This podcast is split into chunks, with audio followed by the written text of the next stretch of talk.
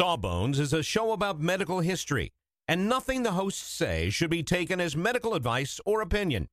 It's for fun. Can't you just have fun for an hour and not try to diagnose your mystery boil? We think you've earned it. Just sit back, relax, and enjoy a moment of distraction from that weird growth. You're worth it. All right.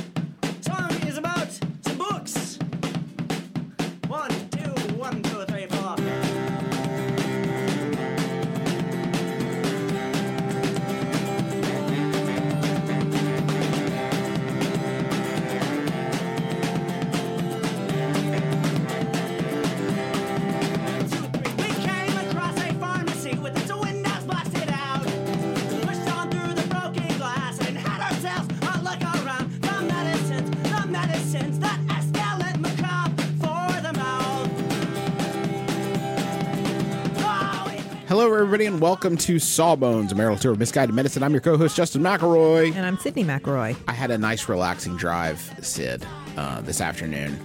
I got my car back. You know, of course, as everyone knows, I think it's been hot topic. I got a flat tire on Norway Avenue. Yes. They fixed up uh, at the dealership my Honda Pilot, and then you know what I did after that? I just took a nice drive around, celebrate having a car, uh, enjoy the privilege of having a motor vehicle. We take things for granted sometimes. With four tires that work. four great tires that cost a lot of money, and I'm still kind of upset about the pothole. But anyway, Where'd you go? uh, I went down to campus. You know, I, living in the town that you went to college in is kind of cool sometimes because you get to like drive around and see the, the young the youngins. You know, prime of their lives, partying and hoisting brews with their buds. Well, I was thinking more that they were about to embark on this college experience. I don't miss that Some part, people though. enjoy the learning and the. I missed the part where I would just Changing didn't as have a- any responsibilities and just partying with my buds. you and I had different college experiences. That is fair. It took me. I liked it so much. I s- I hung out for five years in there. So I guess maybe I liked it just a little bit more than you.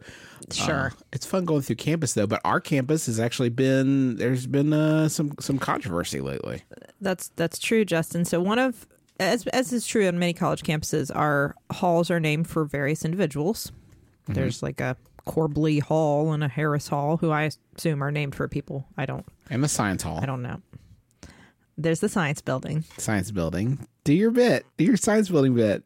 You're just gonna make fun of me more won't. for I it. I promise I won't. Just do your bit. I always say it's the science building. You know, it's named for Alexander F. Science, who of course was a journalist. Not a scientist. That's kind of the great. I think. It's Anyway, it's called the science building because they haven't named it for me yet, right? boom. The Sydnee building. The Sydnee. Wait, hold on. The McRoy complex. Well, I was Smirl when I went there, and Smirl I'm not now, so either last name doesn't work. It's just the Sydnee building. I think the important thing is you are not Confederate General Albert Gallatin Jenkins. That's right. Jenkins Hall is named for a Confederate general who I didn't know this when I went to school there. Yeah, And I would imagine many people didn't Right. because you don't always know who the namesakes of these halls. But it has it has been written in the campus newspaper and I think a lot of people have made the revelation now that this hall, Jenkins Hall, is named for a Confederate general who owned a fairly large slave run plantation.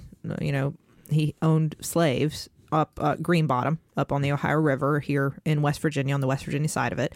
And uh, he was a really bad guy. Um, aside from obviously being uh, someone who owned slaves, he uh, would because he lived right on the river, and across the river was Ohio, where people were free.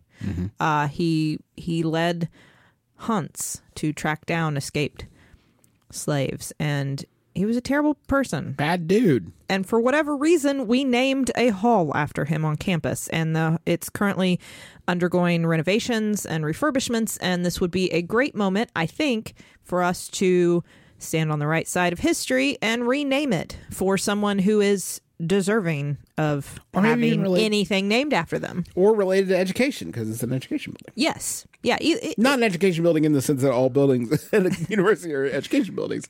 Literally, you teach teachers. teach teachers Yes. So so there are a lot a lot of great figures you could highlight not this guy. Not this cat. So, uh, in light of that, I started thinking about the fact that in medicine, there are there have been a lot of discoveries made by people who weren't great, and there's always the argument everybody exists in the time in which they live. Um, but I I I call shenanigans on that sometimes. I think that we need to distinguish the stuff we've learned from the people who have obtained that knowledge. And uh, one figure that comes to mind in medical history that we have never done a show on, but that uh, ha- I, we've actually gotten a lot of emails over time requesting this topic. Mm. Um, and I've always shied away from it because it's not, well, there's nothing funny about it, first of all. And secondly, it's a, it's a, it's a darker note in medical history, not just this specific figure, but it highlights that there are lots of, of points like this in mm-hmm. scientific discovery where vulnerable people were put at risk and experimented upon in order to obtain knowledge. And uh, but I still think we should talk about it. It's important to talk about it and learn from it, despite that. Um, so we're going to talk about J. Marion Sims. Okay. You may have heard his name because there was some controversy about a statue of J. Marion Sims uh, in New York, in Central Park, actually. Uh, and it, it was actually removed back in April because of a lot of the things that, that we're about to talk about. If you've heard about him from, if you're a, anyone in the medical world, you may have heard him referred to as the father of gynecology um, for some of the discoveries that he's made to to get started into into what he did and and kind of what the whole issue is, we need to talk about vesicovaginal fistulas. Okay. Now let me let me take a, take a swing. Vaginal, that's easy. Got that one. Fistulas are holes or conduits or tunnels. Yep. Some uh, and then vesico is Bladder. bladder. I was just about to. I I would have guessed bladder. You wouldn't have, but I'll give you that one. So it's a, a basically a tube or a tunnel between the bladder and the vagina. Yes. Okay. Not not a tube, but like a, an abnormal connection between those two structures. Okay. There should they should not be connected directly. Uh, The vagina and the bladder, Bladder. should not be connected directly. No, there Got is it. no there is no window or hole or anything in between the two. Right? They're two distinct organs. Fair enough. So an an abnormal connection between the two. Um, there's also something called a rectovaginal fistula, which is an abnormal connection between the rectum and the vagina. Um, same idea. These are not things that we have in our bodies naturally. They are things that arise as the result of illnesses, you know, problems, trauma, that kind of thing. There are lots of different reasons, but one of the primary reasons that these have occurred historically are a result of a protracted, complicated labor. So the way that this happens is let's say that uh, someone is in labor, the baby has come down to the what we call the outlet of the pelvis. So that's that's where it comes. That's where you come out of the pelvis, right? The outlet. You can probably figure that out Yep. uh, and the baby's head gets stuck basically this can be the result of the pelvic outlet the the pelvis itself being smaller or just shaped differently or the baby being large although a lot of times this has been the result of um, pregnancy at a young age just when the pelvis is not fully formed yet. Um, but the, basically the baby's head presses against all those tissues as you as the person continues to labor and it and the baby doesn't come out. And as it as it's compressing all those tissues down in the pelvis you can actually get lack of blood flow.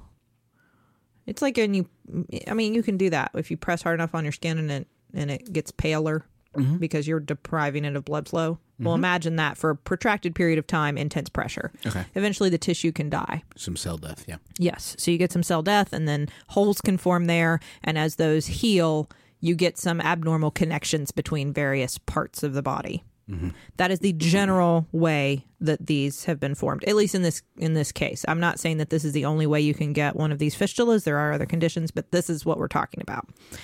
Uh, so, if the bladder and vagina are now connected, you can have urine that continually leaks from the vagina. which can predispose you to infections, bladder infections, kidney infections, that kind of thing.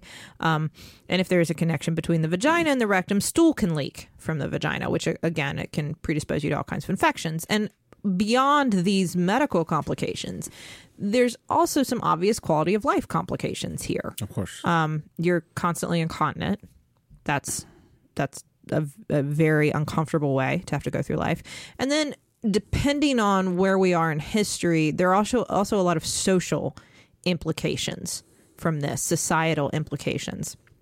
Uh, if you are continually having either of these problems, either of these incontinence issues, it may make you, it may prevent you from participating in society. You may become kind of a pariah, you know, um, and it would certainly complicate if you desired, you know, to have more children, further, you know, ability to to have children in the future and that kind of thing. So, it, so it was a devastating complication for people. I, I think that's important to note.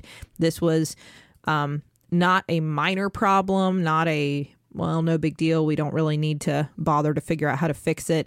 Um, efforts to figure out how to fix it were were certainly founded in the sense that this was a big complication and we needed some sort of surgery to correct it. That I think is fair to say. um, and by the way, a lot of the research that we're going to talk about, a lot of the things that happened, all are in the 1800s, but we've known that these could form um, way back as far as 2050 BCE wow. we have found uh, the mummified remains of someone who had a vesicovaginal fistula, um, and they, they even noted the connection between that and the that the pelvis was very contracted and small, and so perhaps that was why the fistula formed. Maybe it was the result of a complicated childbirth and and that that exact process. Um, we uh, we had made some attempts to try to fix these because this really is a surgical fix. This there's no medicine, right? This is this is a pure. There's a problem. It needs a surgery to fix it. For many many years in medical history, we don't have anesthesia and we don't have proper surgical instruments, and we don't even know how to do this without killing someone, right? So there aren't a lot of attempts to do anything for it other than surgery. There were some notes uh, back in the 1600s of trying to sew things back together with swan quills. Oh, how festive. It's kind of a very elegant solution. and I mean that literally elegant and not like Not like it would work. not like it would work, but it's like very fanciful. Well, and it's and and that it's very interesting, probably not very helpful. Um, and again, a lot the of subtitle of Sawbones. very interesting, not very helpful. Uh, and a lot of these things would have been even if even if a an appropriate surgical procedure had been created. This is, these are all again done in difficult to reach places without anesthesia. So it all would have been very hard to do. So J. Marion Sims is a physician working in the mid 1800s. Um, he had he had gotten his medical degree, as it were, at the time, and and started practicing in Montgomery, Alabama. Now, the practice he set up there was specifically to cater to the wealthy plantation owners in that region at the time, and uh, not to the owners and their families so much as the people that they owned, the people who were enslaved, and this I want to be very clear. This sounds like an altruistic effort that I'm describing. it's not an outreach. No. No. This is not I want to take care of vulnerable people who are not getting appropriate medical care. This is this is motivated economically. There is there was a lot of money to be made in helping a plantation owner keep their labor healthy. To keep the people that they had um I don't want to say working for them because that implies that there's payment Yes, right. and obviously there was not. But to but to keep the people that they had enslaved, to keep them healthy and to keep them bearing more children, right. There was a there was a huge economic, um, you know, motivation there. And so this is why he set up this practice. He is it is not an outreach to reach vulnerable people. That is just that is the important takeaway here. So he's there. Uh, This is someone who is viewing these people as property and and treating them for people who uh, in turn view them as property to Exactly. keep their quote unquote property functioning uh, properly. Yes, so they can continue to make money. Right. Uh, so he, and this was unusual. You wouldn't, you would, he wouldn't have seen a lot of um, people in his practice. He wouldn't have a lot of business typically because most of, and this was true actually for the whole country at the time. Most medicine was done at home, right? You you got sick, and there were a lot of folk remedies, and you just kind of figured things out. Um, you didn't always go to the doctor, so you would only have been brought to see him if you were pretty sick or if you were unable to perform a function Oh, that right. your owner Right. needed you to It perform. impeded your, of course. So this started when he was asked to examine a woman who had fallen off a horse and had a lot of pelvic pain as a result. He basically had to invent what was a pretty much the first speculum to do so. The first um, kind of of the modern iteration of speculums to do so. And he examined her and he found that she had a vesicovaginal fistula. And he decided that he needed to come up with a way to fix these they were a major medical problem. This was something that needed a fix. It also would be a great way for him to kind of make a name for himself. He didn't, and I should know, I don't. He didn't have any experience necessarily with gynecology or gynecologic surgeries or anything up to this point. He mm-hmm. just decided that this was the thing he was going to pursue. Now, in order to do a medical procedure, you obviously have to practice it.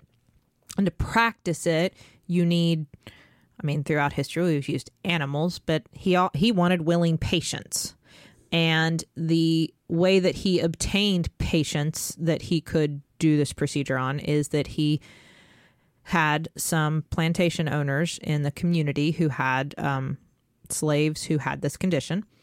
He, I don't want to say bought them. There was no money exchange, but he took ownership of them in order to perform these experiments and do these surgeries to perfect his technique. Uh, the deal was, um, and there there are three women that we're going to talk about in particular, but the deal was that he would take ownership of them and be able to do what whatever surgeries he wanted to do, and in exchange, the in, in an attempt to fix these problems, and in exchange, the uh, slave owners would pay taxes on them and provide some clothes. And so this is the deal that was set out for the experiments that we're going to talk about. That's going to be after the break. And do want to warn you that uh, Sydnee has briefed me on some of this, and it will not be uh, necessarily a pleasant listen, but uh, I think it's worthwhile. But do want to give you a warning now. If that is not something that you would uh, enjoy hearing, I'll give you the Cliff's Notes. Bad dude. Yeah. Very bad, very bad dude is the short version. And if you want to hear the much more, uh, uh, the, the longer version and, and the, the discussion about this, we will do that right after we go to the billing department. The medicines, the medicines that escalate macabre for the mouth. we have just started rehearsing for the summer theater. That's right. Summer starts in March around these parts, and that means we don't have much time at all in the evenings to make dinner. But we will not be just consuming Wendy's, uh, although there will be some Wendy's consumed, but we are going to have a little extra help with Factor, which delivers ready to eat, delicious meals right to your door and not like junky stuff you get out of the freezer aisle, whatever. This is real high quality chef crafted stuff that in two minutes you're ready to eat it. I'm talking about some Southwestern style turkey and mac. I think this week I'm going to be enjoying a shredded chicken taco bowl is is is part of my plan. Um, but they got like fancy stuff. Listen to this. Where are you gonna get this truffle butter filet mignon? I mean, seriously, from from from a, a box pre-prepared. All I got at two minutes. I'm eating filet mignon. That sounds delicious. Yeah, it sounds delicious, and you can give these a try. And it's not just these meals. uh, We're talking pancakes, smoothies. They got some great wellness shots that are surprisingly delicious. And the meals you just eat and eat. There's no prepping, cooking, or cleanup. Get as much as you need by choosing your meals every week. You're going to get exactly what you want. No surprises here. Uh, and the meals, I can say, are delicious. So what do you got to lose? Head on over to factormeals.com slash sawbones50 and use code sawbones50 to get 50% off. That's code sawbones50 at factormeals.com slash sawbones50 to get 50% off. Sydnee, you know how you're always saying that you'd like to build a Justin McElroy fan site full of all your favorite quotes, clips, videos, and hunky pictures of beloved podcaster Justin McElroy? I don't remember. Well, there's sa- no need to wait any longer, Sydnee, because Squarespace is going to make it easier than you could possibly believe to make a website uh, all about your favorite hunky podcasting superstar. I don't think I was going to. Squarespace, what is it? It's a tool. Think of it as the palette, the palette of a web design artist. But you don't have to be a web design artist. You could just take stuff off the palette that is created by real people that know what they're really doing and put it from the palette onto the easel. The metaphor is broken down. Basically, you're going to be able to create great looking websites that have fantastic customer support and help you unlock your creativity and do whatever you want to with your small business or podcaster obsession. You can sell products. You can uh, post your videos. You can share your stories about how Justin has shaped your life and is also a fantastic father.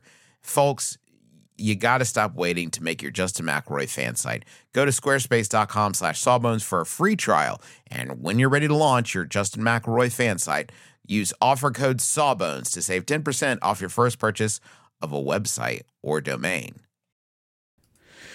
Well, Sid, All right. So, as we set up, uh, J. Marion Sims is going to start working on perfecting some sort of surgical technique to repair vesicovaginal fistulas. Uh, he he had uh, three women that we know we know their names that um, he did most of his procedures on. There were certainly other other people involved, but these are the three uh, that we're mainly going to talk about: Anarcha, Betsy, and Lucy. Um, and they all had these fistulas to start with, so certainly they did need them repaired. Um, but he had no idea really how to do this, uh, and it should be noted, uh, did not have, did not use anesthesia. Um, he would do these procedures, his his attempts, in front of a crowd of doctors, so that they could see what he was doing as well. Um, and it would take a long time because there was no accepted method at the time for for fixing these, right? So you were figuring out figuring it out as you went. Uh, he performed the surgery 30 times over four years on Anarcha before getting it right. Um, during one of the procedures that he was attempting on Lucy, he used a sponge uh, placed over the urethra to absorb urine. Kind of in surgery today, we would put a catheter in someone so that their bladder just remained empty during the procedure. Right? We might do that. Sometimes that happens during a surgery. That's Okay. a, that's an accepted practice. Instead, he used a sponge to so just so urine would not get in the way. But the problem with that is that it introduced bacteria and Lucy got a terrible infection, became septic, and almost died as a result of this. oh my gosh! It should be noted. Um, so he he did these procedures many, many, many times. He eventually came up with a surgical procedure that worked. Uh, and there's been a lot of debate about the fact that, as I said, he did not use anesthesia. At the time that he was doing these procedures, anesthesia was not used all the time. We, we actually just did an episode on ether, right? Mm-hmm. And we talked about how it wasn't until about 1846 that everybody was using ether. Mm-hmm. Um, these, these were done in 1845, and so many have argued that he wasn't using anesthesia simply because it wasn't done. Mm-hmm. Right, it wasn't it wasn't a common practice, and I think it's fair to say that it was not used by everyone. But as we have noted, it had been used previously. Ether had been used as early as 1842. Right. So this wasn't, um, and and he was not operating in a vacuum. There was knowledge that ether could be used. Um, there was knowledge that there were attempts made to anesthetize patients while they were having procedures done. Um, how much of it he knew, I don't know. I can't go back and say. But anesthesia was being used by some people at this point in history, not by everyone. Um, he did go on to perform these procedures on other patients who were not enslaved. Um, and he didn't use anesthesia on all of them, although eventually he was routinely using anesthesia. Um, and there again has been debate about is that because it was just following the accepted like procedures at the time. Eventually, anesthesia became the norm. Um, and so that's why he wasn't and then was. There's also been some conversation that Sims made some comments. He documented comments that he didn't think the procedure was very painful anyway. The guy, the guy didn't. The man didn't. Right. The man didn't think that. Now, this is wrong. It it would be a very painful procedure to undergo um, without anesthesia. I, Hey. I don't know if I need to say that. I may be a white dude, but even I know that would be definitely the the truth.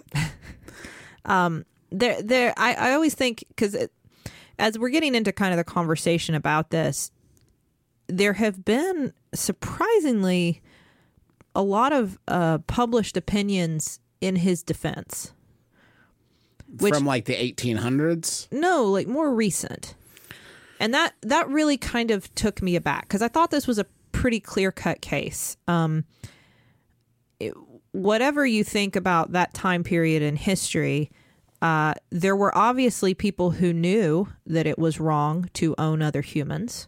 Right. so it wasn't accepted by everyone that this was okay. It wasn't like we just discovered that people who are not white are also human beings. This is not new information. I'm No. sorry, it's not. Like, sorry, I don't want to get into the whole like was slavery good or bad thing. It's 2018. Apparently, we have to have those conversations. But like, it was bad, and like some people knew it was bad, and some people pretended like it wasn't. Uh, Yes. That yes. everyone knew it was bad Everyone whether knew it they was bad. participated in it or not everybody some people just re- really wanted some money. Like, I yeah Okay. so I'm not going to litigate the Civil War again.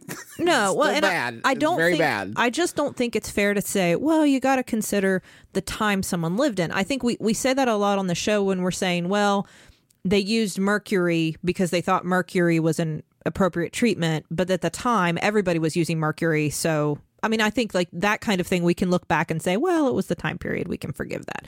I, I think that owning people is wrong, and we've always known that, right? Mm-hmm. Whether or not you decided to do it, we knew it was wrong. Right. So I don't think we forgive that. Um, and we also, he was called into question. These these procedures, experiments that he was doing, were called into question by other physicians in his day. There were other people in his time who were saying, "Whoa, whoa, whoa, whoa! What are you doing? No, you can't keep doing that. That's not okay. That's not okay. That's you're harming someone. You are first doing harm. You're violating." I mean, the Hippocratic Oath isn't new. right. Not even in the 1840s. Yeah, and it's I think it's important to note that like we're not just talking about slave ownership. We're talking about somebody who like dehumanized and tortured, I would argue, tortured people in the name of medical science because they didn't believe that they were on the same level of humanity as they were. Yes, and it and to to add to that, he he was of the opinion that uh, black people did not feel pain the way that white people did. So I think whether or not he, you can argue the anesthesia question all you want, but even if it had been readily available, would he have used it? I don't know. Um, and I again, the fact that he sometimes didn't use anesthesia on women, I don't think uh, on, on later on white women, I don't think that that that excuses anything because women's pain has always been under um, appreciated by male physicians. Like even today, women are much less likely to be taken seriously with pain complaints than men. So I, just because he was sexist doesn't mean he was also racist. Of course he was. I mean, both can exist. Right. And to add to all this, he also did an experimental procedure on newborns. And again, these were because he was catering to the plantation owners, these would have been babies born of their enslaved populations. Uh, he he noticed a high rate of neonatal tetanus, what was called trismus nascentium.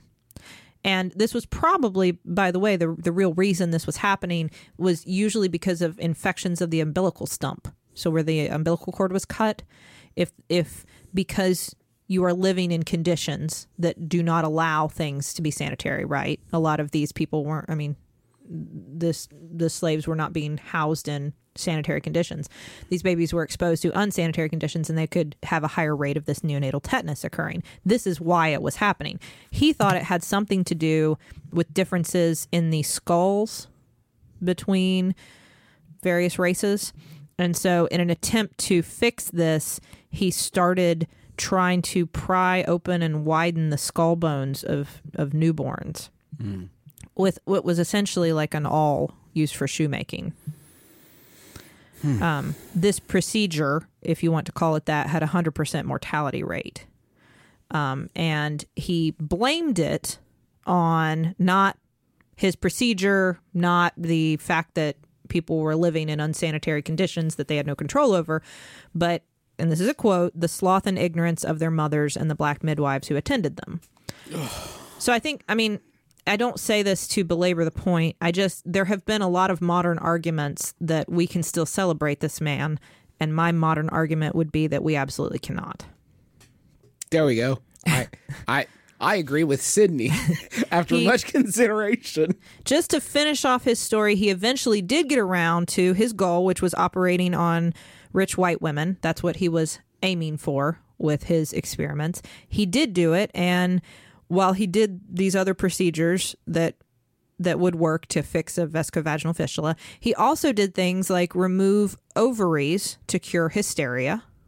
We bit we done that one. We done, Mm-hmm. we we we hit that one in the in the past. Check out our hysteria episode. I think it's pretty early on Yeah. in Sawbones, but that's not real. No, that's not real. And if you're, and by the way, these were done at the uh, request of whatever the male guardian was. So a father, a brother, a husband, whatever. Um, if they, let's say, uh, Justin, you brought me in for improper sexual behavior, he would also, at your request, perform a, uh, a removal of the clitoris. So he also would keep patients in the hospital for a long time on opium after the surgery so that he could do more surgeries on them. I don't think, I think this was an experimentation, not for fun. I don't mean to insinuate that, but I don't know that that's any better. He did um, some good stuff uh, that is that he is noted for, but I don't I don't think that you memorialize someone who does all this. I think that we we have this information. He had a procedure that fixed a vesicovaginal fistula that has been documented. We can learn that and not celebrate his memory. Those two things can happen. Right. I mean, there's a difference. There's a lot of stuff that we talk about on this podcast that we've learned, and we don't celebrate the people who obtained the information. Um, and as I said, there this this happened. Uh, there was a controversy about this recently because of the statue in Central Park, and it was removed in April and moved to uh, Greenwood Cemetery, I believe, where he is buried.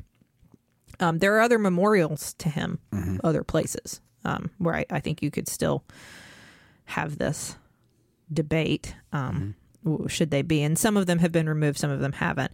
And there is a there is precedent for this in medical history. One thing that came to mind as I was hearing this story because I'd never heard of Sims in medical school. Nobody taught me about him. Right. Um, to their credit, That's maybe. something, Yeah. right? I mean, No- to- nobody taught me about this guy. I know about fistulas. I know about the surgery, but I, nobody ever taught me about him. but I mean, not to get get off topic, like nobody ever taught you about him, but that is like part of the problem, right? Like if you have to learn these lessons too. Yes, medical true. history That's a is good point. littered with with people who made the decision, took it upon themselves as human beings to say this knowledge is worth the su- someone else's suffering. Yes. Like, you know what I mean? Like it's people have made this decision throughout medical history. and and again that you can't excuse it by by basing it well at this point in history the hippocratic oath says first do no harm. And that's pretty freaking old. That's ancient. Yes. it's hippocrates. Human beings have inherently known. It has been ethically wrong to harm another person for the benefit of someone else for a very long time. We don't this is not new information so he's not excused from this because it was the 1840s and other people owned humans too You don't you don't just write it off. Um, and and another example that that came to mind that I did learn about in medical school is someone named Hans Reiter, who was a Nazi, and he experimented on prisoners at Buchenwald. And for a long time, we named a certain kind of arthritis that we call reactive arthritis after him. When I was taught this in medical school, I was taught that this is something called Reiter's syndrome. And I was not taught the name Hans Reiter or anything about him. I just, I mean, there are a lot of eponyms. You're taught a lot of names, and they don't, they, I mean, they almost never tell you who they're named for. And I remember I was taught Reiter syndrome, and then uh, I was being quizzed and during one of my rotations by a doctor about something. What do you think this could be? And I said, well, could it be Reiter syndrome? And he said, that's what I was looking for, but don't call it that. Call it reactive arthritis. We don't use that term anymore. And I said, well, why not? And he said, well, uh, he was a bad guy. I don't think he really. I don't think the physician really knew either. I think he just knew I'm not got an email that was like, yeah, we're not supposed to use that term anymore. so then I looked it up, and he was he was a Nazi, and we knew. I mean, we knew he was a Nazi because we captured him. The Allies captured him, so this wasn't a secret. We knew he was a Nazi. He uh, even after he was captured, it was continued to be known as it's called Reiter syndrome, and it wasn't until the '70s that a group of doctors got together and said, "You know what? Maybe we stop." using this Nazi's name for this, maybe we call it reactive arthritis because that's what it is. It's more descriptive. And also, he was kind of wrong about what caused it. So he wasn't even right about it. So, and he's a Nazi. So let's just get rid of his name. And even though that happened in the 70s, when I was in medical school in the 2000s, Right. I was still taught this name. And there, there is, my point is, there is a way to take the, we can't just forget the information we have. I'm not saying that we should throw out a surgical course procedure because I mean if it works you you have to build on that you have to use the thing that works you can't do something bad to somebody because you don't want to use the procedure that works because it was obtained this way but we can learn about this learn about how wrong it was it helps us understand the framework we have the ethical framework we have for experiments now why you have to get approval from a review board before you can just do something because things have to meet certain ethical guidelines. And it's not because, oh, this is hard and we just have to do our paperwork and we don't want to get sued. It's because people have violated them all throughout human history. And if we don't hold everyone to the same standards, they'll do it again. And vulnerable populations are always at risk. At the time, these were peoples who were enslaved in the in the American South. Um, but even now, there are vulnerable populations who are at risk for this. I mean, I think I think prisoners are a good example, and I think a lot of indigent populations and um, uh, people who are differently abled. I think you could even make a case, of certainly uh, minorities, and I think you can make a case that uh, immigrants for sure, and to some extent, women still, as we know, whose complaints aren't taken as seriously. Um, children, I think, are another good example. Uh, but uh, anyway, that's why I think it's important to talk about that we know how we obtain this uh, information. We can still use the information and also not celebrate the people who obtained it in such horrific ways. Um, and this, of course, leads me to we need to do an episode about Henrietta Lacks at some point, who is a subject of a of an excellent book, and and we will cover on this show as well. I know a lot of people are going to say you didn't talk about Henrietta Lacks. That's because she needs her whole episode about that about that story. Soon, coming soon. Sneak preview. Yes. Uh, and hey, um, if you want to call or email Marshall University, speaking of things that could be named other things, Yeah, I think it's about time. especially if you're a, a grad or alumni or whatever. Yeah, if you if you went to Marshall University, I don't know how many people who listen to our show did, but if you did, this would be a great thing to call and and make your voice heard, um, because this it's unacceptable. There's no reason that Jenkins Hall should be named that anymore. Yes. There are a lot of people we could celebrate, and he's not one of them. I think after weighing all of it, Justin McElroy Hall is the name that we've all sort of settled on. We kept coming back to. And um, I think that I could probably make this call right now. Justin McElroy Hall. For education and reflection Nah, I and growth, I lo- spiritual and mental, and also podcasting. Put that at the end because then people will be like, "Oh, I get it now. I understand." I love you, but I don't think that's the best Okay. Well, maybe I should come up with it. You know what you should do? You What? should buy them a microphone for their studio for the radio, and for- then it can be the Justin McElroy Memorial microphone. Wait, what? I die in the process? Well, no, That's terrible, Sydnee. Uh, thanks so much for listening to our podcast. Uh, if you want to rate us and review us on iTunes, that's great. Uh, I have a new show out called The Empty Bowl, and it's for people who have anxiety or anxious and like cereal. It's a, or just want a, a little bit of serenity. It's a meditative podcast about cereal. It's called The Empty Bowl.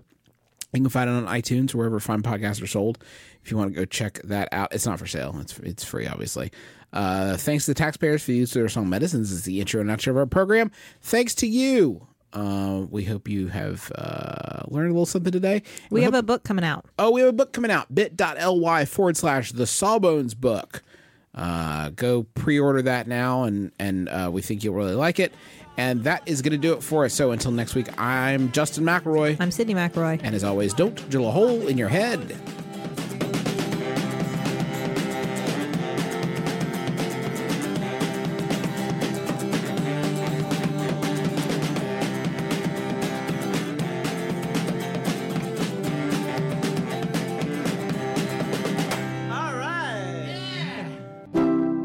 MaximumFun.org. Comedy and culture. Artist owned. Listener supported.